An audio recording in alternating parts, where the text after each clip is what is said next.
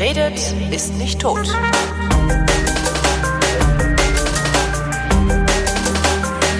Ich habe eine relative Affinität zu Großbritannien, beziehungsweise habe ich eine Affinität zu London und ähm, war jetzt kürzlich auch wieder da und habe äh, bei aller Affinität aber noch nicht so ganz verstanden, wie die englische Gesellschaft funktioniert. Ich weiß, dass es in London eine Housing Crisis gibt, aber mehr weiß ich auch nicht. Fragen wir einen Fachmann. Ich rede mit Tobias Klim, der ist Juradozent äh, und zwar in Großbritannien an der Canterbury Christchurch University. Hallo Tobias. Hallo Holger. Was ist der wesentliche Unterschied zwischen England und Deutschland? Oder ich fange noch früher an. Seit wann lebst du da überhaupt und arbeitest da? Also ich bin jetzt seit 2006 in England. Mhm. Ähm, habe in Deutschland Jura studiert und nach dem ersten Staatsexamen irgendwie die Schnauze voll gehabt.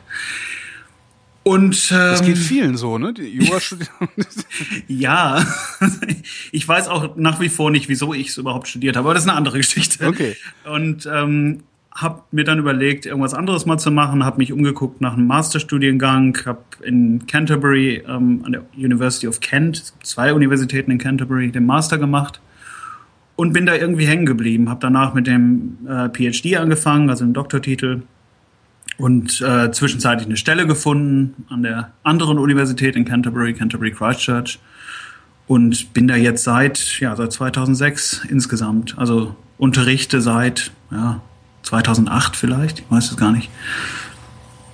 Kommen wir zur Frage von vorhin. Was ist der wesentliche Unterschied? Und zwar gibt es ja zwei Komplexe. Und der wesentliche Unterschied privat. Also was, was fandst du am frappierendsten im Vergleich zu Deutschland? Und danach können wir uns mal über die Gesellschaft da unterhalten. Wenn das nicht vielleicht sogar doch das, weil das Private ja öffentlich ist. Ja, was ist der wesentliche Unterschied? Ähm, es gibt natürlich viele kleine Unterschiede. Ich finde insgesamt die Gesellschaft, die ähm, Art, die Mentalität ist gar nicht so verschieden. Also die Leute hier sind ein bisschen höflicher vielleicht und ähm, ein bisschen zurückhaltender in vielen Bereichen. Ähm, aber insgesamt kommt man als Deutscher eigentlich ganz gut zurecht, wenn man die ein oder anderen Hitler- und Nazi-Witze toleriert. Ja, gut, die mache ich, selber, die, die mach ich selber gerne, von daher ist das äh, gar nicht so schlimm.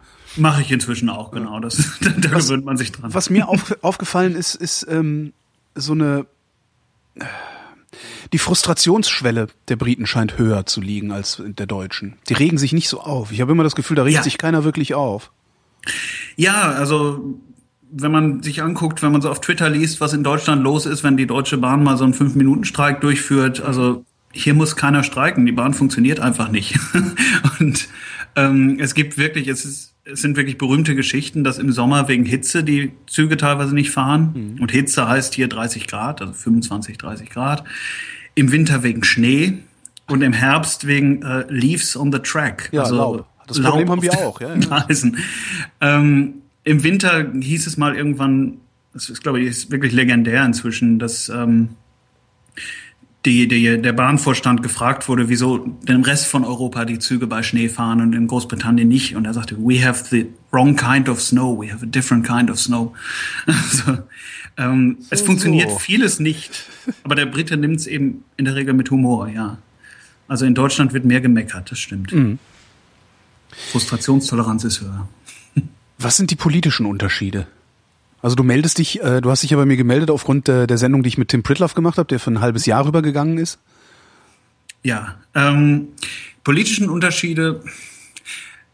Also ich weiß nicht, was meinst du jetzt, das politische System oder die Themen, die diskutiert naja, wir werden? Ja, wir haben ja, ja, weiß ich nicht, fangen wir mit dem politischen System an, da kommen wir dann automatisch mhm. auf die Themen, denke ich mal. Ne? England hat keine Verfassung, heißt es immer. Das stimmt nicht ganz. Also es äh, kommt darauf an, wie man Verfassung ähm, definiert. Also ich unterrichte selber britisches Verfassungsrecht ja. und meine erste Vorlesung geht eigentlich grundsätzlich immer um das Thema. Gibt es überhaupt eine Verfassung? Also England ist eins von drei Ländern in der Welt, die das keine, äh, kein so ein Dokument hat, wo wirklich Verfassung drüber steht und alle Regeln drinstehen. Mhm. Das sind nur England, Israel und ähm, Neuseeland. Alle anderen Länder auf der Welt haben irgendwas, was sie Verfassung nennen oder Grundgesetz bei uns. Mhm. Ähm, allerdings funktioniert der Staat ja überraschend gut und überraschend lange. Also das muss ist eigentlich das Verblüffende. Irgendwas ist da anders, ja. Mhm. Genau. Ähm, und man sagt dann oft, die englische Verfassung ist nicht Also es gibt eine Verfassung, aber die ist ungeschrieben und das stimmt eigentlich auch wieder nicht ganz, weil es etliche geschriebene Gesetze und geschriebene Gerichtsurteile und sonst was gibt, die die Verfassung mitbestimmen. Also wenn man ganz korrekt sein will, sagt man, die Verfassung ist nicht kodifiziert. Also es ja. gibt nicht dieses eine Dokument. Die englische Verfassung besteht aus allen möglichen Gesetzen, von wirklich der Magna Carta in 1215 ähm, über den äh, weiß ich nicht, Bill of Rights 1688, äh, den Act of Union, der die Union mit Schottland besiegelt hat in 1707, bis hin zu, zu Sachen wie dem European Communities Act, also dem Beitritt zu der Europäischen Gemeinschaft damals in äh, 1973. Ähm, alle möglichen Gesetze, die Verfassungsthemen haben oder im weitesten Sinne Verfassungsthemen umfassen. Und ähm, was wirklich besonders ist, es gibt viele Konventionen. Das sind also ungeschriebene Regeln.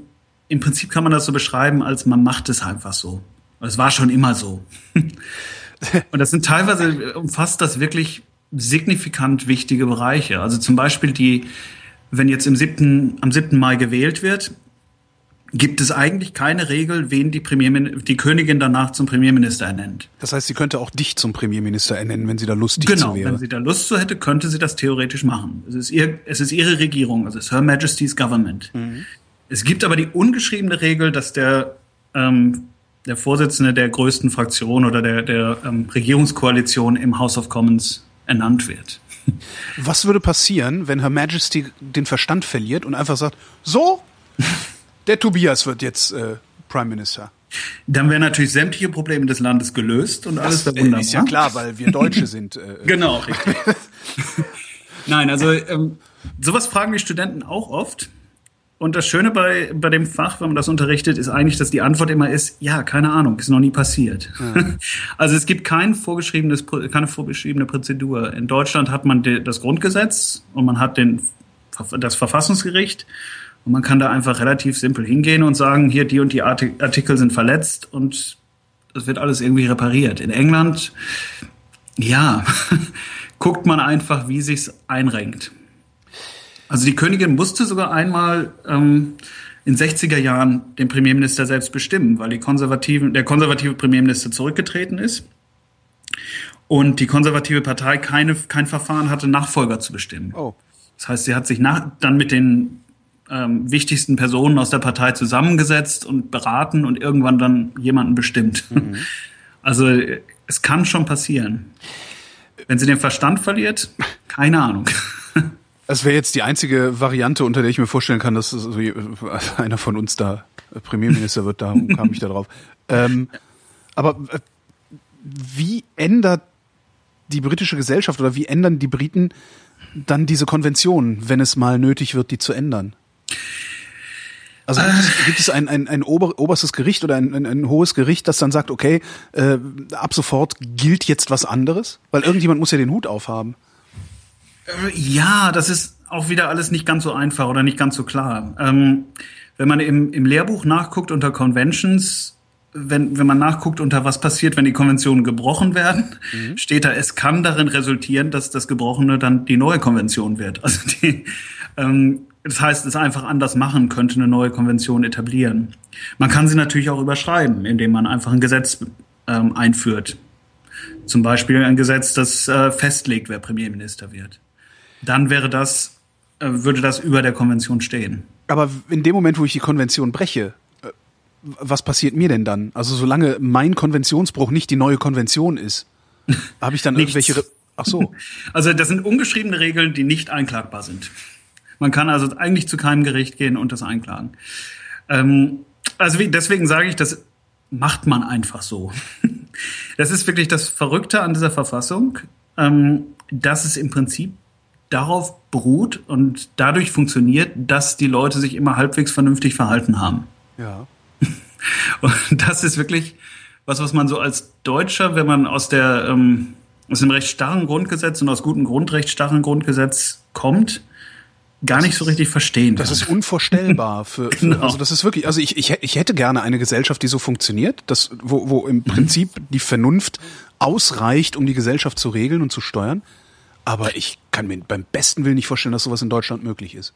Ob es immer Vernunft ist, ist die andere Frage. Also es ist oft auch Tradition. Das sind Klar, Sachen, die ja. hat man einfach immer so gemacht. Ja. Und ob die dann immer die, das beste Resultat ähm, hervorrufen, ist eine andere Frage. Aber ob die deutsche Gesellschaftsordnung oder Rechtsordnung immer das beste Resultat hervorruft, ist auch fragwürdig. Ja, natürlich. Aber also was die Briten immer oft sagen, ist, dass sie eigentlich diesen radikalen Umbruch nicht hatten wie so gut wie alle anderen Länder. Mhm. Die meisten Verfassungen entstehen eben nach einer Revolution oder ähm, in Deutschland nach dem Ende des tausendjährigen Reiches oder sonst was, dass äh, man so einen radikalen Moment hat, wo man sagt, so jetzt müssen wir mal irgendwie uns zusammensetzen und Regeln schaffen. Und in England hat es das eigentlich seit 1688 nicht gegeben.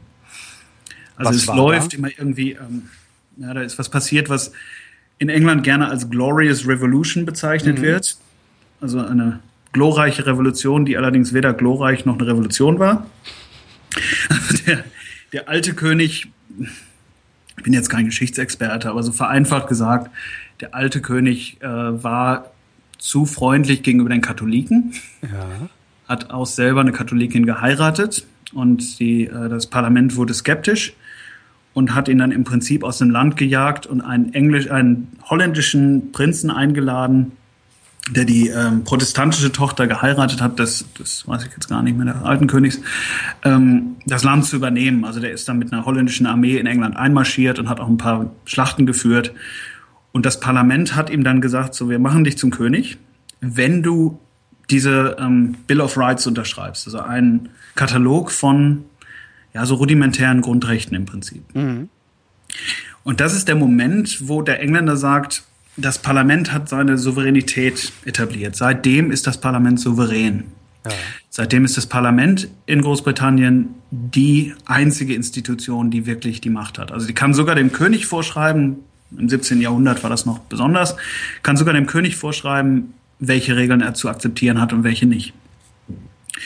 Und ähm, seitdem läuft es eigentlich relativ relativ flüssig. Also der König oder der, die Monarchen in der englischen Geschichte haben immer relativ frühzeitig verstanden, wann sie sich so ein bisschen zurückziehen mussten. Der Adel hat das relativ frühzeitig verstanden und hat immer eher so einen Schritt zurück gemacht, bevor es irgendwie zu einer Revolution kommen konnte. Mhm. Also dieser Moment wie in Frankreich, dass ähm, der König absolut regiert hat und sich so diese Frustration aufgestaut hat und es geknallt hat, das haben die Engländer eigentlich immer elegant vermieden.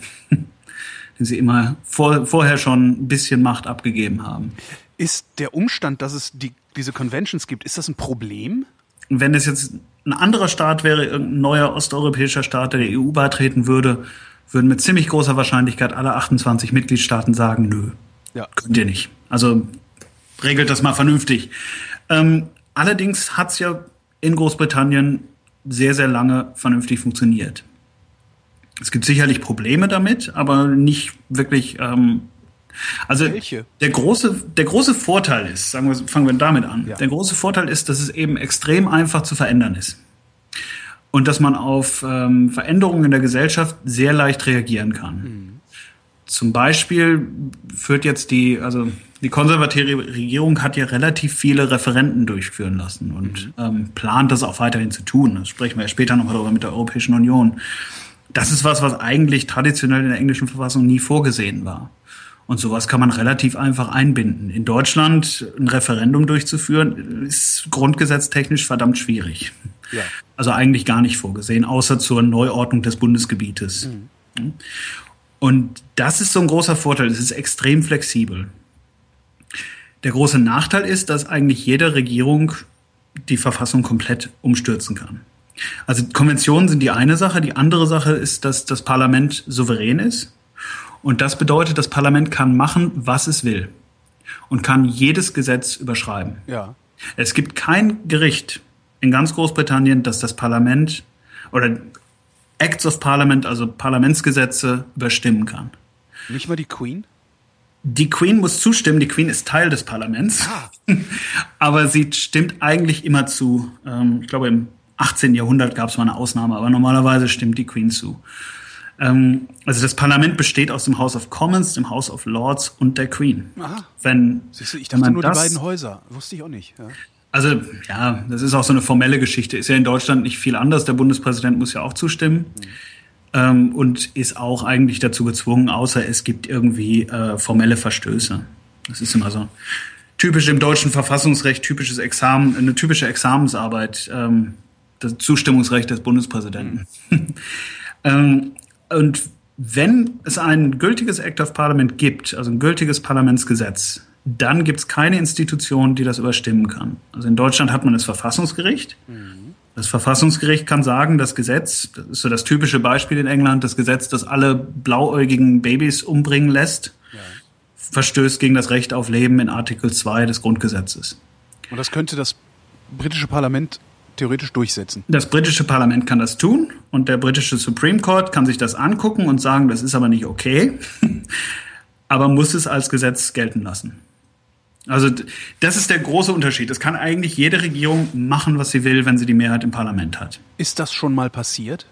Also Maggie Thatcher hat, hat schon ziemlich viel davon.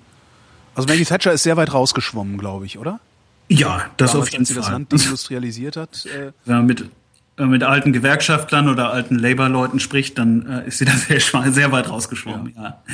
Ähm, wobei, ich meine, das waren ja viele so Veränderungen im, im Arbeitsrecht, im Sozialrecht und sowas. Das könnte man mit dem Grundgesetz vielleicht auch noch durchkriegen. Mhm. Ähm, wenn wir jetzt eine wirklich extrem wirtschaftsliberale Regierung bekommen würden in Deutschland, kann das ja auch passieren. Stimmt. Ja. Ähm, also, dass jetzt eine Regierung radikal Grundrechte verletzt, ja, also natürlich Grundrechtsverstöße gibt es eigentlich immer. Und das ist ja im Moment eine der größten Debatten, ist dieses äh, in England zumindest Prisoner Voting Rights, also die, ähm, das Wahlrecht für Gefangene. Und da hat die, das englische Parlament jetzt seit einiger Zeit ähm, verletzt es die Europäische Menschenrechtskonvention. Und so war, äh, also innerhalb Englands ist das völlig in Ordnung. Das Parlament kann machen, was es will. Ja. Wie gesagt, das extreme Beispiel kann ist jetzt, kann Gesetz. Jetzt der EuGH, kann der EuGH jetzt äh, die Briten dazu zwingen? Da müssen wir vorsichtig sein. Das ist nicht der EuGH, oh. sondern der EGMR, also ah, der okay, Europäische Gerichtshof für Menschenrechte. Der hat mit der EU eigentlich nichts zu tun. Mhm. Ähm, der hat, ja, der hat einige Urteile erlassen gegen die Briten. Und theoretisch müssten die äh, das Gesetz ändern. Praktisch tun sie es nicht. Und es gibt eigentlich wenig, um das durchzusetzen. Also es gibt den äh, Ministerrat beim Europarat, der das ähm, versuchen kann oder politischen Druck aufbauen kann, aber das passiert aus irgendwelchen Gründen nicht. Wahrscheinlich, weil England ein großes Land ist. Mhm. Ich behaupte mal, dass Slowenien mit sowas nicht durchkommen würde. Aber gut, also sobald, sobald es nur um englisches Verfassungsrecht geht, kann das Parlament machen, was es will. Mhm wie gesagt, das Extrembeispiel, das steht in jedem äh, Lehrbuch eigentlich immer als erstes drin. Wenn das Parlament beschließt, dass morgen alle blauäugigen Babys erschlagen werden müssen, dann ist das ein gültiges Gesetz. Und da gibt es nichts, was man daran machen kann. Das, Damit, ist, das ist gefährlich, ne? Das ist gefährlich, genau. Also hat das, das, ist hat das denn hat das denn dann zur Folge, dass sich mehr Briten politisch engagieren und interessieren als möglicherweise Deutsche, die sich darauf verlassen können, dass es das Grundgesetz gibt? Eher im Gegenteil, würde oh. ich sagen. Also ich weiß nicht, ob's, inwieweit das damit zusammenhängt. Also die meisten Studenten, denen ich das erzähle, und das sind Jurastudenten, die ja eigentlich, sage ich mal, ein bisschen besser gebildet sein sollten als die Mehrheit, sind völlig überrascht davon. Die wissen das gar nicht. Hm. Und Großbritannien hat dieses extreme Klassensystem, das wirklich in allem, in allem drinsteckt. Und eigentlich ist es schon immer so, dass die, die unteren Klassen eigentlich damit nichts zu tun haben sollen. Mhm. Oder da gar nicht mit belästigt werden müssen, wie der Staat funktioniert. Also die Wahlbeteiligung ist weitaus geringer als in Deutschland. Ja. Ähm, selbst bei den Wahlen jetzt im Mai wird es weitaus geringer werden. Und generell, gerade bei jungen Leuten, ist es eine extreme Apathie. Also viele Leute interessiert es gar nicht so wirklich. Was interessiert die dann? ja, weiß ich nicht, Fußball. Mortgage. ja, genau, Mortgage Payment, Tuition Fees, also Studiengebühren. Die haben genug Probleme. Hm? Und das englische Fußballteam hilft ja auch nicht, davon abzulenken, aber. Andererseits können die sich natürlich auch wiederum darauf verlassen, ne? also 400 Jahre hat es im Grunde hervorragend funktioniert. Genau, ich glaube, das hat auch viel damit zu tun, dass das System erfolgreich ist, dann interessiert man sich auch nicht dafür. Ja. Also es klappt irgendwie und es hat ja auch noch keine Regierung versucht, alle Babys umzubringen. Eben. Ist die äh, niedrige Wahlbeteiligung ein Thema? Ja, das wird viel diskutiert, klar. Also auch gerade, also ganz schlimm ist es bei Europawahlen, da ist es wirklich extrem gering. Da gibt es nur so ein paar osteuropäische Staaten, wo es niedriger ist. Aber ähm, ja, es wird viel diskutiert. Nur ob sich daran was tut, ist die andere Frage. Was wird also, denn, was wird denn noch diskutiert? zu den Wahlen am 7. Mai. Also ich, wie gesagt, ich war gerade in London ein paar Tage ähm, und was, was da wirklich frappierend ist, auch was man ständig liest, äh, in fast jedem Evening Standard, äh, Housing Crisis. Housing Crisis ist ein großer Bereich, genau. Es ist äh, kurz zusammengefasst, es ist jungen Menschen mittlerweile, zumindest in London, ich weiß nicht, wie es im Rest des Landes aussieht, es ist jungen Menschen, wenn sie nicht wohlhabende Eltern haben, mittlerweile nicht mehr möglich, sich eine eigene Immobilie zuzulegen, weil die Banken eine zu hohe äh, Anzahlung verlangen. Genau, und da muss man vielleicht für die deutschen Hörer auch noch sagen, dass es hier sehr, sehr schwierig und sehr unüblich ist zu mieten. Also in Deutschland ist es ja gar nicht so unnormal, dass man jetzt mal 30 Jahre in einer Mietwohnung wohnt. Richtig. Ähm, das ist hier sehr, sehr selten. Also die, die Normalität ist eigentlich, dass man sich relativ günstig eine Wohnung kauft und die auch wieder schnell verkauft und woanders hinzieht. Also viele Leute, weitaus mehr als in Deutschland, wohnen eigentlich in eigenen Immobilien. Mhm. Das liegt auch zum Teil daran, dass der Mieterschutz in Deutschland wahnsinnig toll ist und hier beschissen. Äh, ähm, nicht vorhanden, oder? Ja, kaum vorhanden. Also ich bezahle, je, ich wohne in einer Mietwohnung, ich bezahle jedes Jahr äh, eine Gebühr dafür, dass mein Vertrag erneuert wird. Da muss man irgendeinem Makler 100 Pfund in die ähm, äh, sonst wohin schieben, äh, damit er den Vertrag nochmal ausdruckt und den mir und dem Vermieter zuschickt. Und es gibt einige Geschichten. Also der, der Vermieter könnte mich jederzeit raussetzen. Was hast du für eine Vorwarnzeit? Also für Kündigungsfristen? Vier Wochen, glaube ich, sind das, ne? Ich glaube ja, aber das kann man im Vertrag festlegen. Also okay. ich glaube, ich weiß jetzt gar nicht, ich kenne mich mit den Gesetzen nicht wirklich aus, aber auf jeden Fall ist es bei weitem nicht so wie in Deutschland, dass man da Rechte hat. Und darum ist es eigentlich die Normalität, dass man sich was äh, Eigentum kauft. Und das war auch Thatchers großes Versprechen damals. Und äh, zumindest in London ist das für viele unmöglich in großen Teilen im Südosten auch. So im Norden ist es möglich, aber da gibt es keine Jobs. ähm, darum, das ist ein großes Thema, klar. Und da gibt es natürlich dann die unterschiedlichen Antworten drauf. Die Grünen wollen ganz gerne Häuser bauen. Das ist ihr großes Ding. Ähm, und die äh, UKIP, die Anti-Immigrationspartei, sagt natürlich, dass es an den Ausländern liegt, die uns die ganzen Mieten kaputt machen. Genau. ja, so viele Ausländer. Bescheuerte hast du überall, ne? Ja, wobei das ähm, Immigration ist, ist ein anderes ganz, ganz großes Thema und das ja. zieht sich eigentlich durch alles durch. Also die beiden großen innenpolitischen Themen sind wirklich Housing Crisis und die NHS, also das Gesundheitssystem. Ja.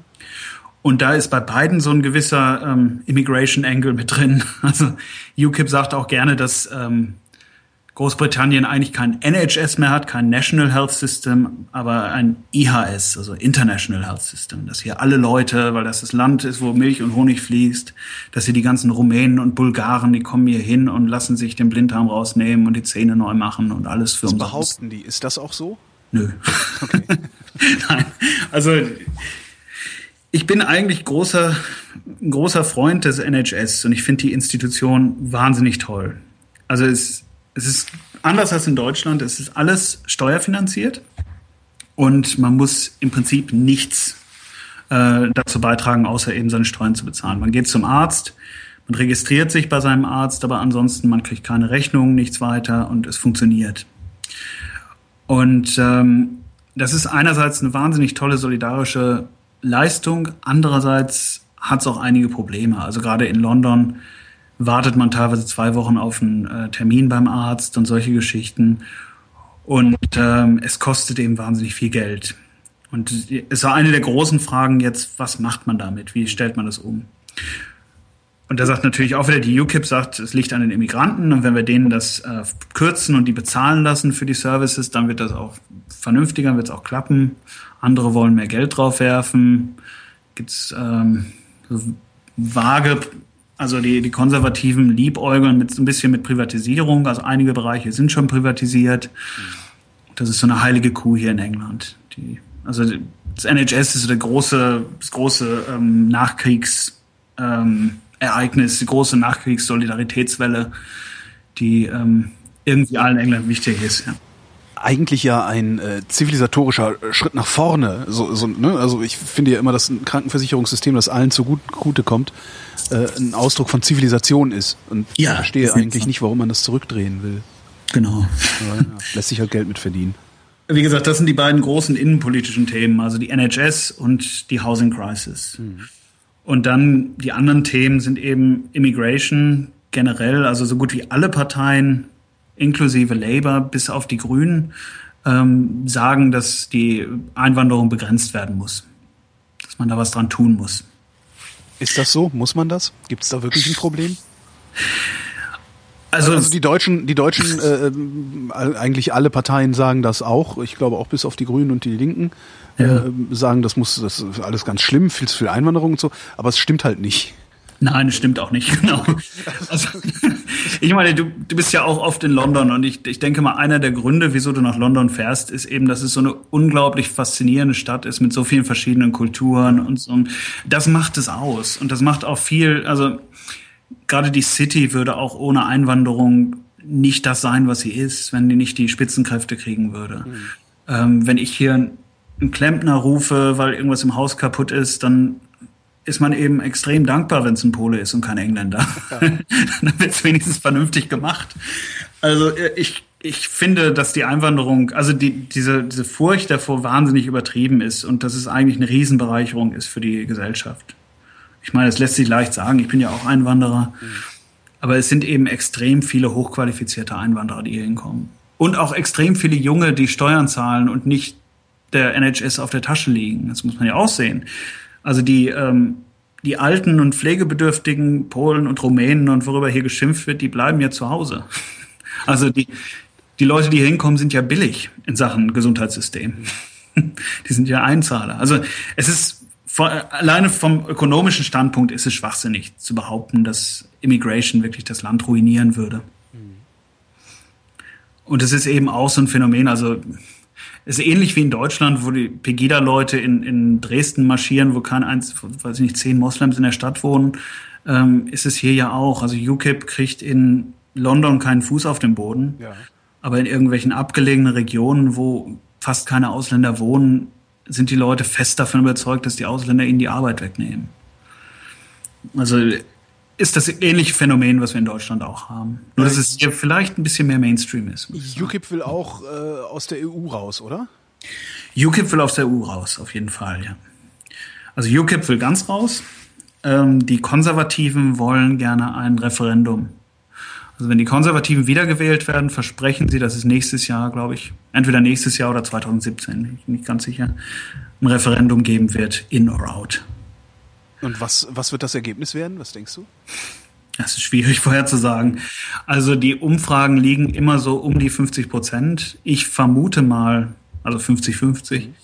Ich würde mal stark vermuten, dass der Engländer an sich sehr konservativ ist und eigentlich sehr gerne alles so hat, wie es ist.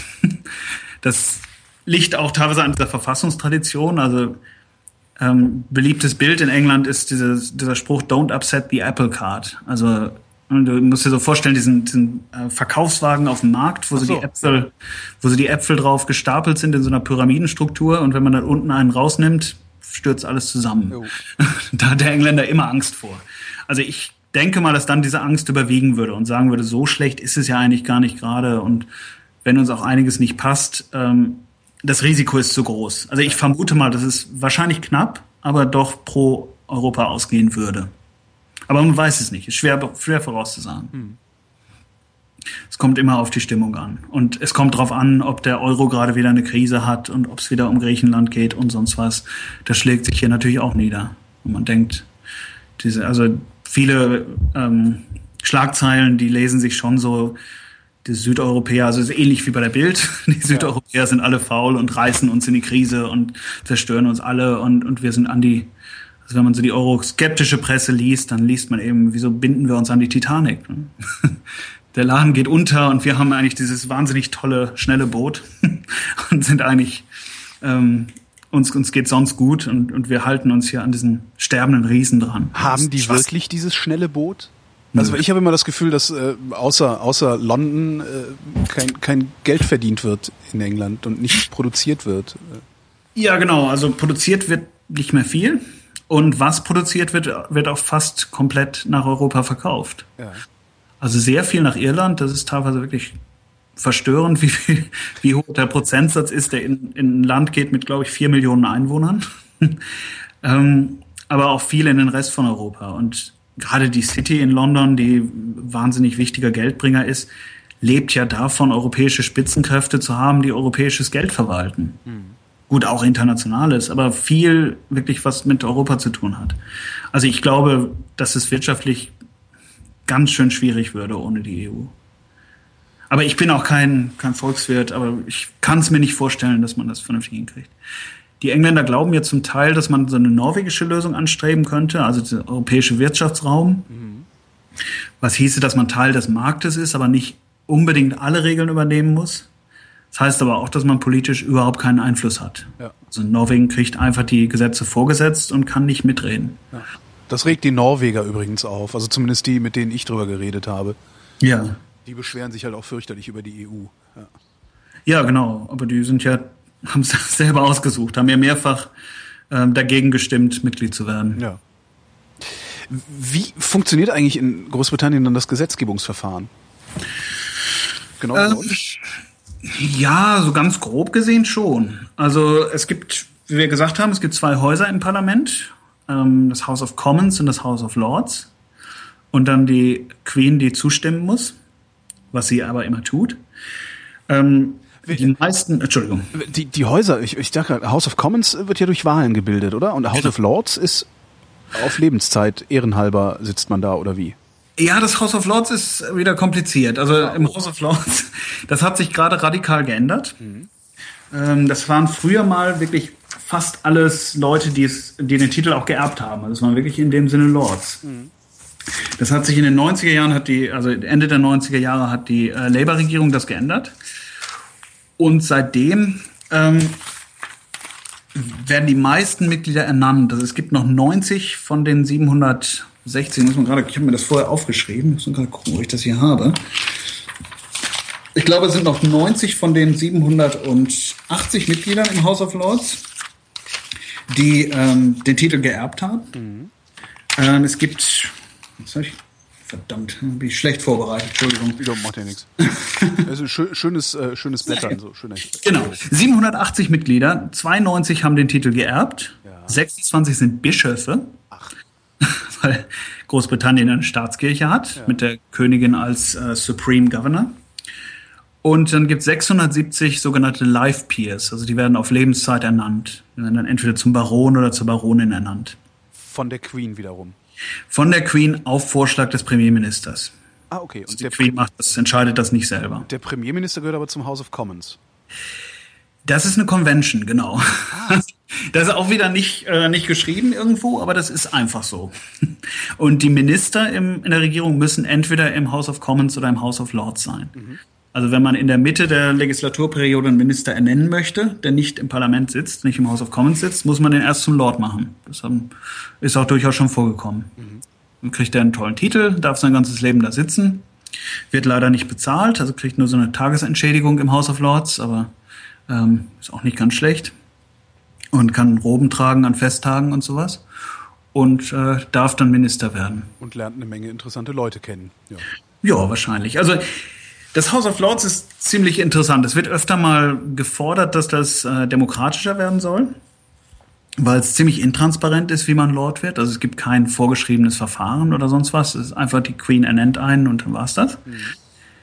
Ähm, ich finde es aber gar nicht mal so schlecht. Das ist sehr kontrovers, die These, aber ich finde es eigentlich gar nicht so schlecht, weil die, ähm, es gibt den sogenannten Parliament Act von 1911, ähm, der vorschreibt, dass normalerweise muss man ja, wenn man ein Gesetz durchbekommen will, Zustimmung im House of Commons und im House of Lords haben. Ja. Und dann muss die Königin unterschreiben.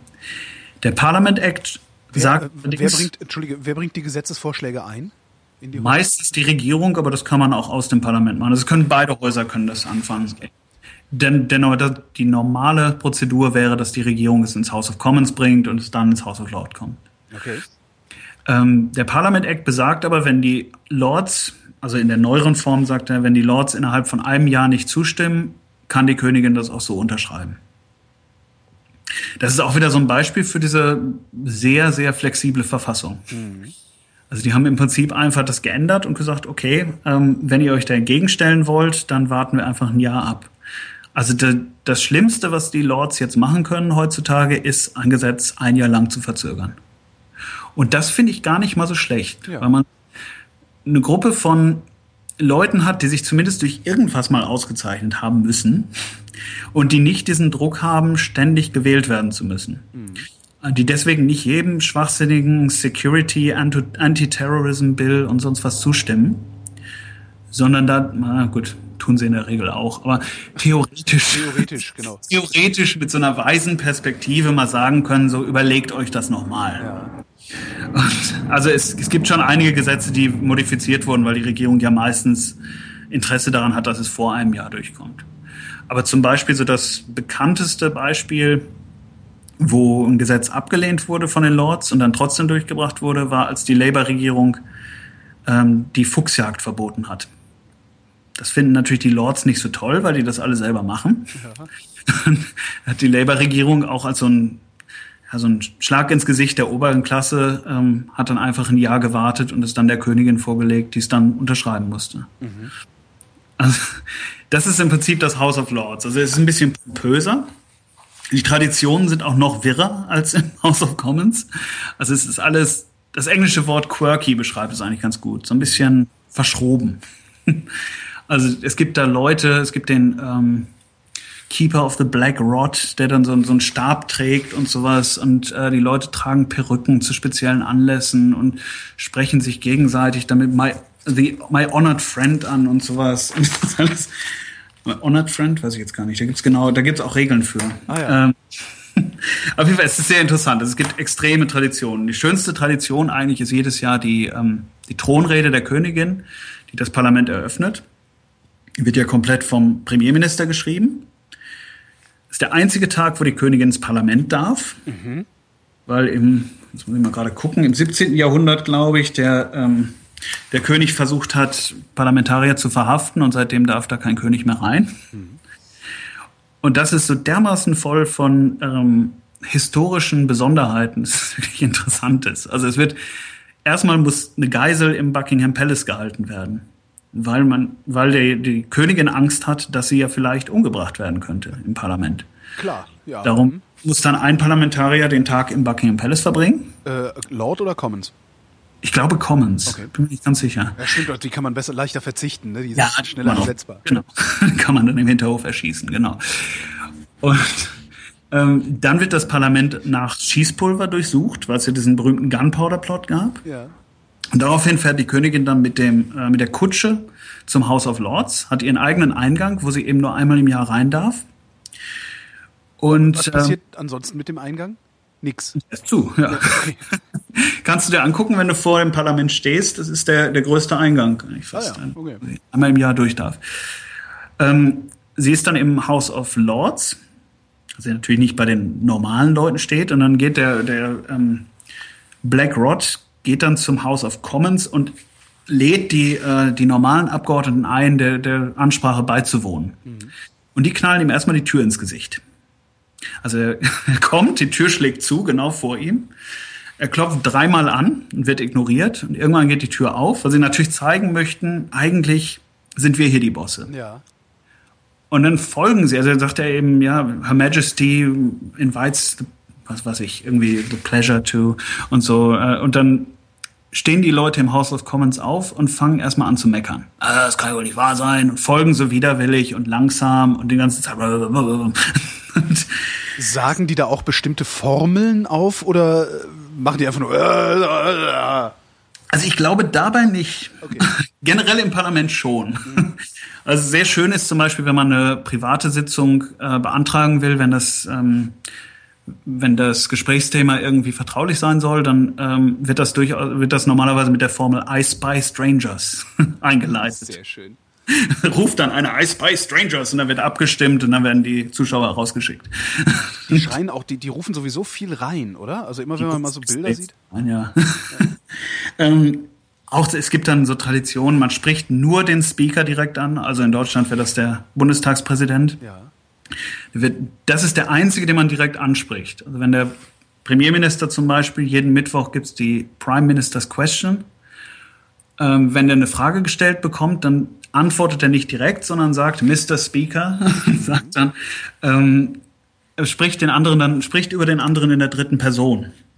Also der Right Honorable Member for und dann der Wahlkreis. The Right Honorable Member for Kensington has asked me. es ist also wirklich schon irre, was da für Traditionen drin sind. Und dann wird auch in der Regel mit so Sachen geantwortet wie hier, hier ja. und sowas. Aber es ist auch ähm, andererseits, einerseits ist es so extrem formell und wird gesagt, my right, the right honorable member und wenn es eigene Partei ist, right honorable friend und sowas.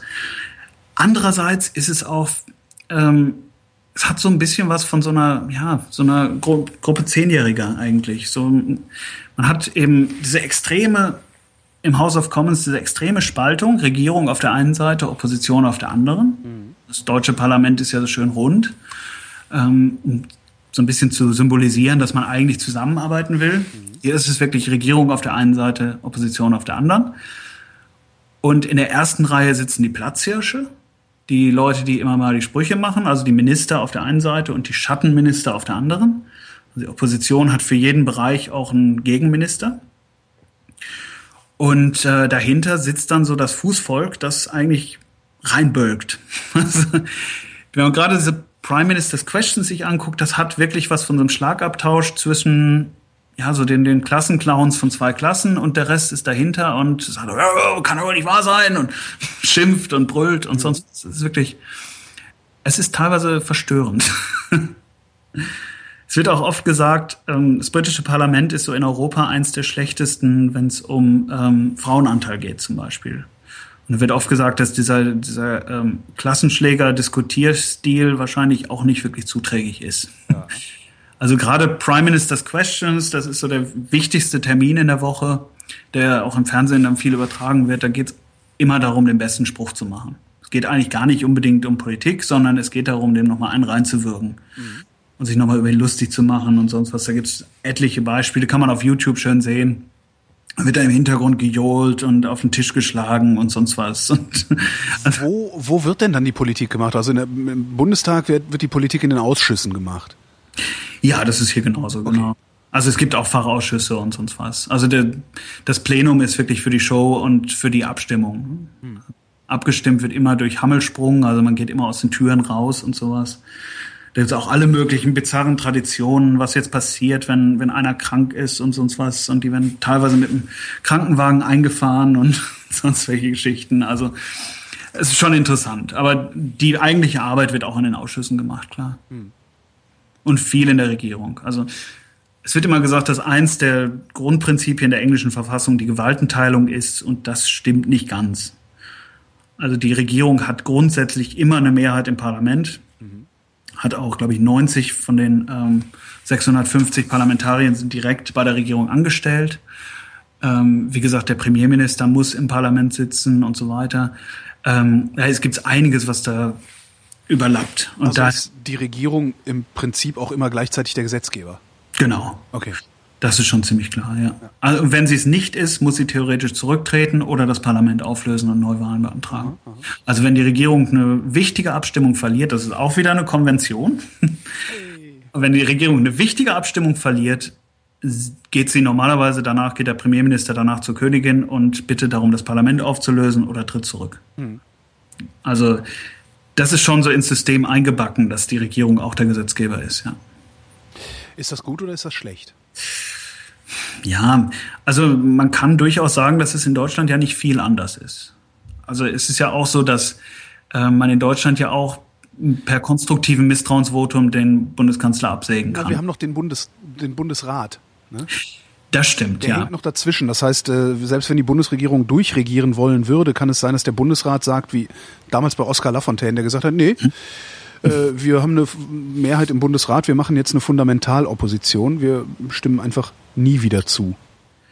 Das stimmt, aber der Bundesrat kann, ist ja auch nicht bei allen Gesetzen beteiligt in Deutschland. Ja. Hm. Also wo es ganz extrem wäre, wäre in den USA zum Beispiel. Der Präsident wird ja unabhängig von der, ähm, vom Kongress gewählt. Ja. Und da kann es durchaus passieren und passiert ja auch sehr häufig, dass der Präsident überhaupt keine Mehrheit hat. Ja. Und dann eben nur Exekutivfunktionen machen kann und Gesetzgebung anders funktioniert.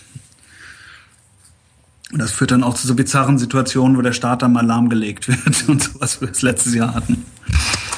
Aber sowas wie so, so, so ein föderales oder quasi föderales System wie wir haben, haben die Briten nicht. Ne? Die haben eine Zentralregierung. Die haben eine Zentralregierung, genau. Und mit, mit eben, wie gesagt, dem, dem souveränen Parlament, das im Prinzip alles machen kann. Also theoretisch wirklich alles. Hm. Theoretisch können die morgen Schottland verbieten. Aber das wäre Schottland ähm, ja ganz recht, dann würden die einfach gehen. Ja, gut, weiß ich nicht, was denn ganz recht wäre. Aber also wie gesagt, das ist ähm, theoretisch ist da immer ein ganz großes Wort. Also praktisch funktioniert das natürlich auch nicht. Also wenn das Parlament jetzt wirklich entscheiden würde, alle Babys umzubringen, dann wäre da natürlich Revolution und es gibt immer praktische Begrenzungen davon. Hm. Ähm, es gibt diesen Devolution-Prozess, also der so ein bisschen so eine Art föderales System etabliert hat. Aber der ist schwer mit Deutschland zu vergleichen eigentlich. Vor allem, weil das Parlament darüber entscheidet. Und das Parlament könnte morgen sich entscheiden, die, äh, das schottische Parlament wieder aufzulösen. Oder die. Was ist der Devolution-Prozess? Also Devolution ist so die, die, ja, im Prinzip die Abgabe von Macht an regionale Institutionen. Mhm. In dem Fall an die, ähm, wie sagt man so Deutsch, die Vers Assembly, also die Nationalversammlung von Wales. Ah, okay, verstehe. Von Nordirland und das Parlament in Schottland. Ja. Aber das ist eben auch zentral gesteuert. Also die, das Parlament in Westminster entscheidet, welche, welche Macht das schottische Parlament zum Beispiel hat. Von Fall zu Fall oder wird es einmal festgelegt und ist dann so? Ja, das wurde 1998, das meiste davon 1998 festgelegt unter Tony Blair. Mhm. Ähm, das kommt natürlich immer noch drauf an. Also im Prinzip ist es ein Prozess, der aus praktischen Gründen schwer zurückzunehmen ist. Also wenn man erstmal jemandem Eigenständigkeit gibt, kann man da nicht, danach nicht ohne guten Grund sagen, wieso das jetzt nicht mehr der Fall sein soll. Ja. Außer jetzt bei Nordirland, da ist ein bisschen anders.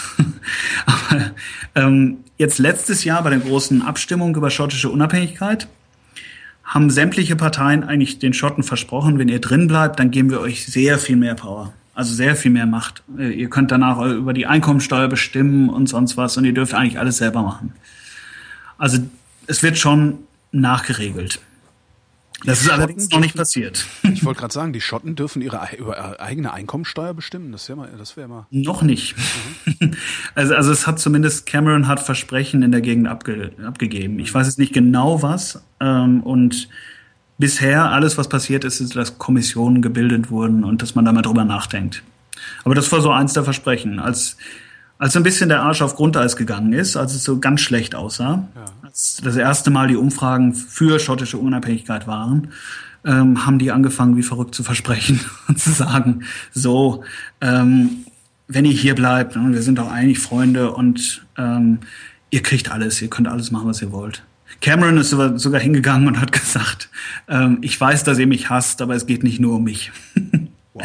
Weil die Schotten die Konservativen nicht leiden können. Mhm ähm, seit Maggie Thatcher eigentlich. er ist Haben wirklich hingegangen und hat gesagt, it won't be the effing Tories forever. Haben die äh, Schotten denn in besonderer Weise unter Thatcher gelitten, also unter dem Neoliberalismus, den die da etabliert hat?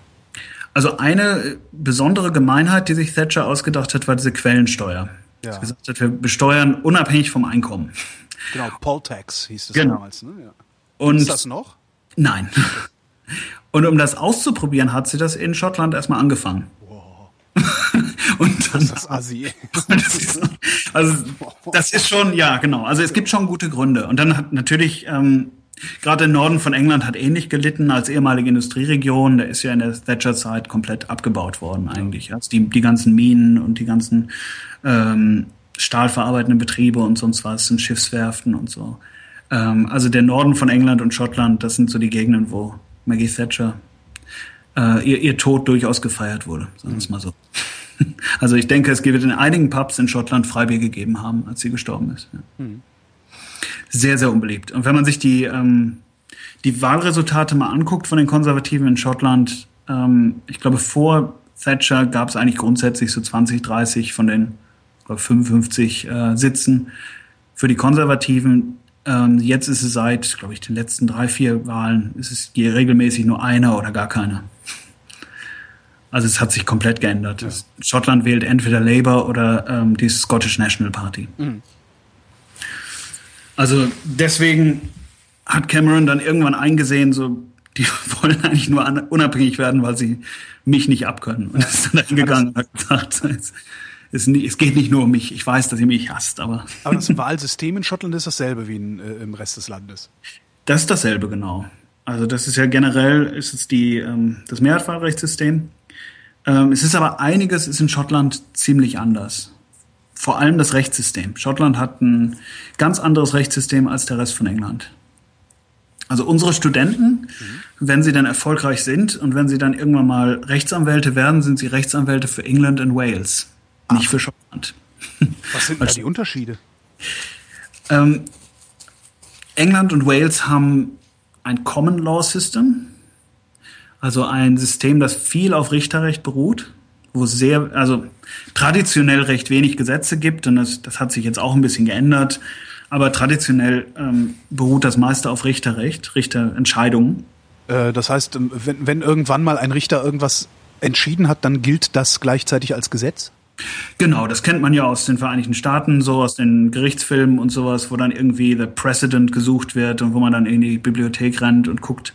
In England gerne mal ganz skurrile Fälle von irgendwelchen Rittern, die irgendwie mal verhaftet wurden, weil sie einen Apfel gegessen haben und so ein Quatsch. Das bestimmt teilweise wirklich das englische Rechtssystem.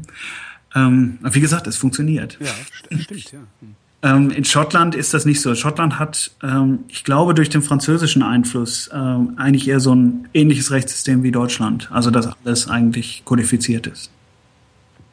Also es gibt schon, und das ist auch schon sehr, sehr lange so. Das ist nicht erst der Devolution-Prozess. Das war eigentlich schon immer so. Wie, wo, wo waren wir, vorhin waren wir irgendwo hängen geblieben, genau, wie, wie werden die, ah, genau, äh, äh Mehrheitswahlrecht, wie funktioniert das eigentlich? Ich habe von Wahlrecht keine Ahnung, ehrlich gesagt.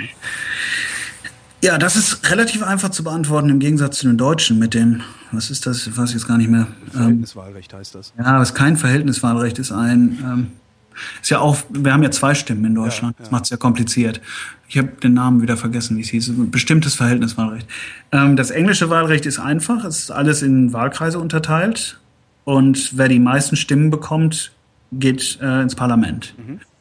Also da reichen dann auch schon mal 30 oder 31 Prozent der Stimmen, wenn der nächste eben nur 20 hat. Das heißt, dass man extrem viele Stimmen wegwirft. also ähm, das extremste Beispiel, was ich so gefunden habe, ich habe mal nachgeguckt, in 1983 bei den Wahlen hatte die Labour-Partei insgesamt das ganze Land verteilt 27,6 Prozent der Stimmen. Ja. Die Liberaldemokraten hatten 25,4, also fast das gleiche. Mhm. Labour hatte 209 Sitze im Parlament, die Liberaldemokraten 23. Krass. Weil sie eben oft die dritte Kraft sind oder die zweite dann in vielen Wahlkreisen und wenn man überall 29 Prozent holt und äh, die Konservativen überall 30, dann gibt's eben nur Konservative. Also es ist ein interessantes. Das, ja, es, es, es funktioniert. Also es hat all die Jahre funktioniert, aber gut ist das nicht, oder? Ja, also das Argument dafür ist, dass es recht stabile Mehrheiten gibt ja. und dass Koalitionsregierungen wie jetzt gerade ähm, eine seltene Ausnahme sind. In Deutschland gab es ja auch mal den kurzzeitigen Versuch, das einzuführen, unter der Großen Koalition damals in den 60er Jahren. Mhm. Ähm, sehr zum Verdruss der SP FDP. ähm, und der Vorteil ist natürlich, wenn man gerade so das deutsche Beispiel nimmt, dass die kleinen Parteien nicht so eine übermäßig hohe Macht bekommen. Wenn man jetzt sich die ersten, ja, die ersten Jahre der Bundesrepublik ankommt, anguckt, bis die Grünen eine ernstzunehmende Alternative wurden, ja hatte die FDP regelmäßig mit 6% der Stimmen bestimmt, wer die Regierung stellt. Weil das genau die, das Zünglein an der Waage, wie es immer so schön heißt, war, ähm, das dann den Ausschlag gegeben hat. Wenn die CDU und SPD ähnlich sind in den Stimmbereichen, dann konnte die FDP einfach entscheiden, welche Partei jetzt gerade die Mehrheit übernimmt. Mhm. Das kann hier eigentlich selten passieren. Also wie gesagt, jetzt gerade gibt es eine Koalitionsregierung. Aber generell sind die Mehrheiten sehr, sehr klar. Steigbügelhalter, das war das Wort, was immer benutzt wurde, genau. Ja, genau. Die FDP hat, glaube ich, immer gerne von Zünglein an der Waage gesprochen. Mhm. Ist nicht so. Fähnchen im Wind. klingt. ja gut, das ist, Das ist dann, was es in Wirklichkeit war. Ja. ja genau. also es gab einen Versuch gerade, das zu ändern, ähm, in 2011, weil es die Liberaldemokraten mit an der Regierung sind. Die haben eben gedacht, okay, jetzt verändern wir das mal. Das haben die Konservativen aber sabotiert, indem sie ihnen eigentlich nur zugestimmt haben, also nur erlaubt haben, ein Referendum zu machen über ein Verfahren, das Alternative Vote heißt. Das wäre auch ein Mehrheitswahlrechtsverfahren, wo man Präferenzen setzen kann. Was ein bisschen wahrscheinlicher ist, dass eine kleinere Partei auch mal eine Chance hat. Das war aber so kompliziert und so seltsam, dass äh, sich dann 68 Prozent dagegen ausgesprochen haben. Ähm, der, das Problem dabei ist eben, dass die Idee vom Mehrheitswahlrecht erstmal, äh, Verhältniswahlrecht erstmal wieder von der, vom Tisch ist. Mhm. Weil die Konservativen und Labour da sagen können, wir haben es doch versucht war doch, war doch, ihr konntet euch doch entscheiden, habt dagegen gewählt. Ja. Also, ja, Konservative und Labour sind natürlich ganz glücklich damit, die kleinen Parteien alle nicht. also im Moment sind die Liberaldemokraten ganz gut im Parlament vertreten, aber das wird beim nächsten Wahl wahrscheinlich nicht der Fall sein. Andererseits hältst du damit natürlich sowas wie UKIP raus, ne? Genau, das, das ist auch halt Vorteil. Genau, wenn man sich jetzt die Umfragen anguckt, ähm, habe ich gerade gemacht. Aber du hältst halt auch die Grünen raus die du, du vielleicht drin haben willst, weil die ja ein paar progressive Ideen haben, die vielleicht nicht so schlecht sind. Ne? Genau. Ähm, Gerade die Umfragen jetzt am 16. April, Konservative bei 34 Prozent, Labour bei 34, UKIP bei 14. Mhm. Ähm, Liberaldemokraten bei 8 und Grüne bei 6. Ähm, das sagt aber wirklich gar nichts darüber aus, wie das Parlament aussehen wird. Ja. Also so gut wie gar nichts. Warum wie gesagt, werden diese Umfragen dann überhaupt gemacht? ja, gut, man will ja ungefähr wissen, wie es steht und wie die Leute so ticken und was die vorherrschende Idee gerade ist. Und die Medien müssen ja auch irgendwas schreiben. also es ist kompliziert. Man hält UKIP raus und es wird ist relativ wahrscheinlich, dass UKIP jetzt auch nicht allzu viele Mandate haben wird, außer vielleicht, also wahrscheinlich Nigel Farage, der wahrscheinlich einziehen wird, der Vorsitzende. Ähm, der hat sich ein relativ erfolgsversprechenden Wahlkreis gesichert in, in Kent. Ähm, aber ansonsten wird es schwierig. Auch weil das ist ja ähnlich in Deutschland bei diesen rechten schmeißfliegen Parteien, dass da das, also das zweite Reihe Personal dann auch ganz, ganz schnell ganz abfällt. Ja, ja. Also hat man hier auch regelmäßig, dass da einer wieder alle zwei Wochen muss sich die Partei wieder entschuldigen für irgendeinen so rassistischen Spruch, der von irgendeinem Counselor irgendwo gemacht wurde, wo du denkst, es kann doch nicht wahr sein, was das für Leute sind. Aber es ist ja bei der AfD ähnlich. Ne? Wobei ich mich dann auch immer wieder frage, ob das nicht vielleicht sogar Strategie ist. Also einfach die, die äh, Nazis aus der zweiten Reihe vorschicken. Das kann auch sein, ja. Wobei um, halt die, um, um halt am rechten Rand äh, ordentlich fischen zu gehen. Ja, wobei das macht Farage auch selber ganz gerne. Er okay. spricht es dann meistens nicht so aus. Er sagt das dann irgendwie so und gibt so Hinweise, so vage Hinweise. Hat man irgendwann in so einem Radiointerview, er ist ja mit einer Deutschen verheiratet, mhm. hat auch zwei Kinder mit ihr, ihn der Interviewer gefragt, wie kann das denn sein? Sie sagen ja immer, dass sie sich unwohl fühlen, wenn sie ausländische Sprachen in der U-Bahn hören. Ja. Und sprechen ihre Kinder nicht Deutsch miteinander? Ja, doch, aber das meine ich ja nicht. Ja, was meinen sie denn dann? Ja, das werden die, das werde ich Ihnen jetzt nicht sagen, aber Sie wissen doch ganz genau, was ich meine. Ah, auf die Tour. Sagen Sie das mal. Sagen Sie, nee, nee, das sage ich jetzt nicht, aber Sie wissen doch ganz genau.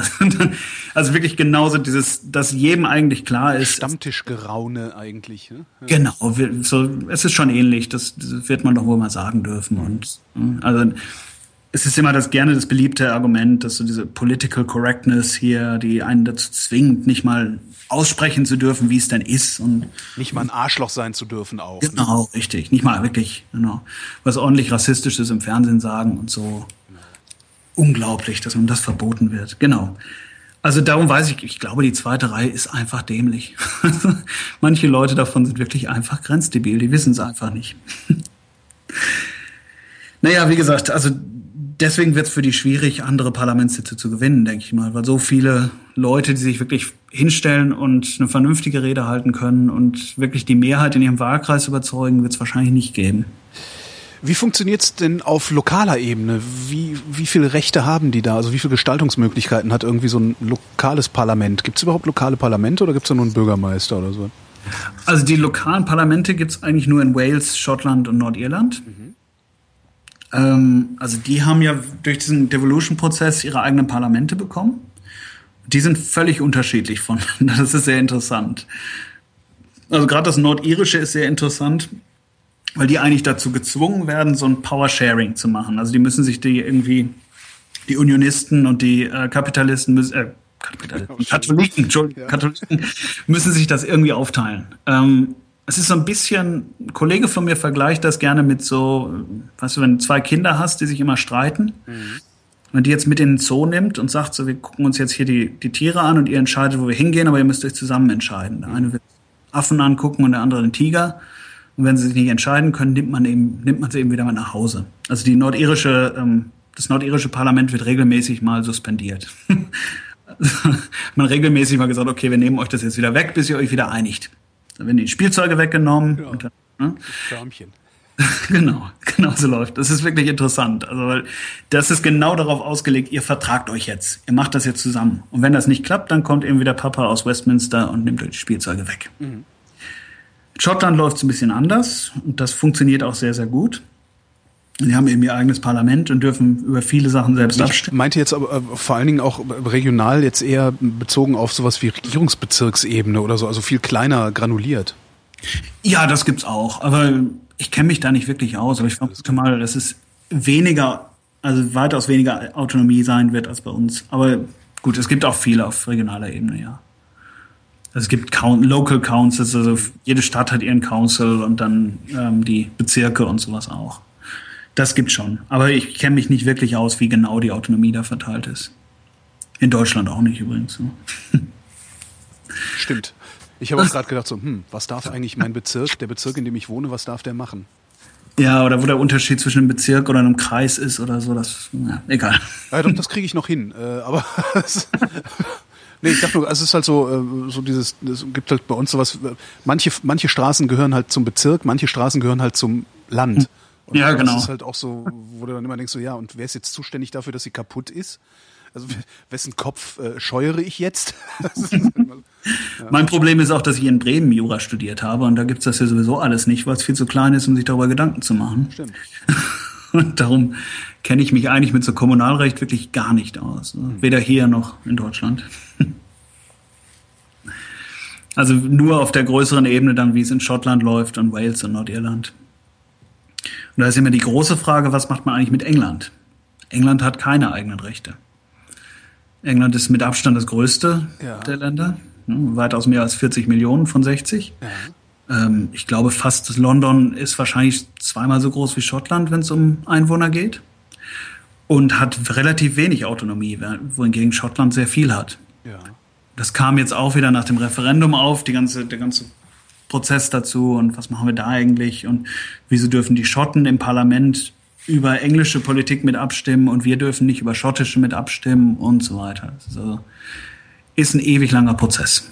Das wäre ja nochmal interessant, ob das London irgendwann mal sagt, so, wir sind jetzt als, als City of London, äh, haben keinen Bock mehr auf den Rest des Landes. Könnte das ja. passieren? Also die könnten durchaus fordern, auch so, so einen Devolution-Prozess zu haben. Ja, wieso nicht? Also wie gesagt, es ist weitaus größer als Schottland einwohnermäßig, definitiv größer als Wales und Nordirland. Ähm, es ist wirtschaftlich weitaus mächtiger als alle von den drei Staaten zusammen wahrscheinlich. Mhm. Ja, könnte man sich vorstellen. Aber wie gesagt, das muss alles vom zentralen Parlament kommen. Die, der andere Vorschlag war dann, dass man irgendwann so ein eigenes englisches Parlament eingeführt wird. Ja. Das ist alles. Es ist interessant. Und da ist eben das Interessante dabei, ist wirklich diese flexible Verfassung, die dabei hilft. Dass man sowas relativ schnell machen kann. Also es kann sich wirklich ziemlich schnell verändern. Man braucht im Prinzip nur ein normales Gesetz durch, den, durch das Parlament zu bringen und hat eben eine neue Ordnung. Jetzt unterrichtest du Jura. Ähm, ja. Wie wie unterrichtet man Jura in einem Land, in dem Jura eigentlich, also das ist ja jetzt nicht dann, dann doch nicht so sehr wie bei uns, sondern es ist ja, äh, wie nennt man das denn? Das ist ja ein sehr volatiles äh, hm? Rechtssystem. Also ich unterrichte ja Europarecht, was das okay. gleiche ist wie in Deutschland. ich unterrichte Völkerrecht, was auch das gleiche ist wie in Deutschland. Ja. Aber ich unterrichte eben auch Verfassungsrecht und das ist nicht einfach. Weil gerade Studenten, das unterrichten wir im ersten Jahr, gerade die sind aus der Schule gewohnt, klare Antworten zu kriegen. Was ist denn jetzt richtig? Und das gibt es meistens nicht. Wie gesagt, sehr, sehr oft ist meine Antwort auf Studentenfragen, ja, ist eben noch nie passiert. Und wenn es passiert, muss man eine Lösung finden. Mhm. ähm, das macht es schwierig. Also es gibt so gewisse Sachen, die man lernen muss und so gewisse Grundprinzipien, die man kennen muss. Ähm, paar Fälle, die man wissen muss, wenn es so um Parlamentssouveränität geht und solche Geschichten. Aber generell ist es anders als das, was ich in Deutschland studiert habe, auf jeden Fall. Also es gibt sehr wenig klare Antworten. Das ist allerdings in den anderen Fächern wahrscheinlich nicht so der Fall. Was so ein Wahlthema noch ist, Menschenrechte, ist auch sehr interessant. Menschenrechte? Menschenrechte sind ein Thema für die kommende Wahl im Mai? Oh ja, ganz großes Thema. Also zumindest für die Konservativen und für UKIP. Großbritannien, ich weiß nicht, wie es dazu gekommen ist. Ich verstehe es wirklich nicht. Aber ist wahrscheinlich das, einzigste, das einzige Land, in dem ich jemals war, in dem Menschenrechte keine positive Bedeutung hat. Also das Wort Menschenrechte negativ konnotiert ist. Ähm. Wenn man hier wenn man hier in den Pub ich kann geht. mir gerade noch nicht mal vorstellen, wie das gehen könnte, ja. Wenn man hier in den, in den Pub geht und sich mit dem Mann von der Straße unterhält und das Thema Human Rights anspricht, dann kommt früher oder später so die, die Meinung, das ist das, was die ausländischen Kriminellen dazu benutzen, im Hotel wie, äh, im, im Gefängnis wie im Fünf-Sterne-Hotel zu leben. Also dieser, diesen Spin, den haben die Konservativen wirklich da reingekriegt. Ich weiß nicht, wie sie es geschafft Wahnsinn. haben. Das ist doch, das ist doch unanständig, so einen Spin zu machen. Ja, das ist verrückt. das ist, nee, verrückt ist das nicht, das ist unanständig, das ist, das, das ist hässlich. Sowas, das, das. Ja, es ist, was ich verrückt daran finde, ist, dass normale Leute darauf reinfallen. Das wundert mich wirklich. Ja gut, die, die normale Leute, also die, die, bei uns heißen die ja besorgte Bürger. Ja, äh, die nehmen halt jeden Strohhalm, den sie kriegen können, um ihre Gehässigkeit und ihre Ressentiments auszuleben. Das kann ich schon verstehen, aber ich finde gerade äh, gerade eine Politikerklasse muss mhm. so viel Anstand und Verantwortungsgefühl mitbringen, genau solchen Spin nicht zuzulassen. Also ich hatte ja das eine Urteil schon erwähnt, äh, die ähm, Wahl, das Wahlrecht für Gefangene. Ja. Das ist regelmäßig ein großes Thema, weil regelmäßig der Europäische Menschenrechtsgerichtshof sagt, ihr ähm, das Gesetz, was ihr habt, ist verstößt gegen die Menschenrechte. Ja. Ähm, aber das wird sehr gerne von der Presse komplett falsch dargestellt. Das Gesetz, also das, das Urteil sagt eigentlich nur, dass das, das, komplette Verbot, also in England ist es so, wenn man im Gefängnis ist, darf man nicht wählen. Punkt. Ja. Scheißegal, wieso man da ist. Ja. Ähm, der Europäische Gerichtshof für Menschenrechte sagt, dieses komplette Verbot, allen Gefangenen das nur weil sie im Gefängnis sind zu untersagen, ist äh, verstößt gegen die Europäische Konvention. Das mhm. heißt, man kann wenn man will, schweren Verbrechern trotzdem das Wahlrecht verweigern. Das erlaubt das Gericht ausdrücklich. Mhm. Übrigens, was interessant ist, nicht nur, ähm, nicht nur Leute im Gefängnis haben kein Wahlrecht, sondern auch Leute, die gerade aus dem Gefängnis ausgebrochen sind. Was ich mir immer sehr interessant vorstelle, wie so jemand in Sträflingskleidung am, am Wahllokal ansteht. Egal. Ähm, und, aber das wird gerne so dargestellt, die, diese Wahnsinnigen in Europa wollen uns dazu zwingen, ähm, dass die nächste Regierung von Mörderern und Vergewaltigern gewählt wird. Mhm. Und das, also ich bin jedes Mal schockiert, wenn ich diese Schlagzeilen lese und wenn ich normale Menschen höre, die das völlig schrecklich finden, die Idee, dass Gefangene in irgendeiner Form wie Menschen behandelt werden sollen. Ähm, das andere, die andere Entscheidung, die wahnsinnig viel ähm, Aufsehen erregt hat, wie war die. Denn, wie ist denn dieses, das, das, das Strafsystem in Großbritannien? Ist das auf Rache ausgelegt? Also so wie die in den USA? Ja, also Großbritannien hat, glaube ich, die größte, bin mir nicht ganz sicher. Es könnte sein, dass es ein, zwei osteuropäische Staaten gibt, gibt wo es anders ist. Aber ich glaube, die größten, den größten Prozentanteil im Gefängnis. Und wenn man die ähm, das konservative Wahlmanifest sich durchliest, was Sie gerade rausgegeben haben, steht da ganz stolz drin, wir haben es geschafft, dass während unserer Regierungszeit 3000 Menschen mehr im Gefängnis sitzen. Das feiern die als, als Erfolg. Und gleichzeitig haben wir es auch geschafft, den äh, Etat für Gefängnisse zu kürzen. Also wir verwalten die noch viel effizienter als vorher. Und das ist, das finde ich schon erschreckend. Also es gibt schon eher diese, diese Haltung, wer da sitzt, der soll auch nach Möglichkeit so schnell nicht wieder rauskommen. Mhm. Man hört viel von normalen Menschen. Es wäre doch toll, wenn die Armee das mal machen würde und die Leute mal richtig schleifen und die sitzen da alle im Gefängnis und gucken Fernsehen den ganzen Tag und machen nichts und es geht denen gut und sonst was. Und das ist wirklich so, ähm, das ist eine extrem populistische Haltung, die sich ziemlich weit im Mainstream durchgesetzt hat. Das hast du in Deutschland eigentlich nur, wenn es mal so einen pädophilen Skandal gegeben hat oder so, dann kommt sowas ja auch mal raus. Ja, so Todesstrafe und so ein Zeugs. Ja. ja, Gerhard Schröder hat ja mal gesagt, wegschließen und Schlüssel wegschmeißen. Ja, genau. und hm, sowas. Aber hier ist das wirklich, es hat sich durchgesetzt. Und es gab eine andere Entscheidung noch, wie gesagt, ähm, dass, äh, es gab so einen islamistischen Hassprediger, Abu Qatada, mhm. der ähm, sah auch noch so übel aus, wenn ich ihn jetzt nicht gerade verwechsel. Der hatte noch so eine Hakenhand und sonst was und hatte eben seinen Blödsinn geredet und der sollte abgeschoben werden. Und er sollte nach Syrien ab, nee, nee, ich glaube in Libanon sollte der abgeschoben werden. Ich bin mir jetzt nicht ganz sicher. Jordanien, Entschuldigung. Vielleicht den ganzen Mittleren Osten durch. Mhm. Sollte nach Jordanien abgeschoben werden. Und äh, der Europäische Gerichtshof für Menschenrechte hat gesagt, ihr dürft das nicht machen, wenn ihr nicht von Jordanien eine ähm, also eine Garantie bekommt, dass die, dass die Beweismittel, die gegen ihn aus Folter vorher erlangt wurden, ähm, nicht verwendet werden. Ja. Also ihr müsst eine schriftliche Garantie bekommen. Und das ist relativ normal. Also das machen wir recht häufig. Wenn wir Leute aus Europa in die USA abschieben, lassen wir uns auch eine Garantie geben, dass da nicht hingerichtet wird, zum Beispiel. Hm.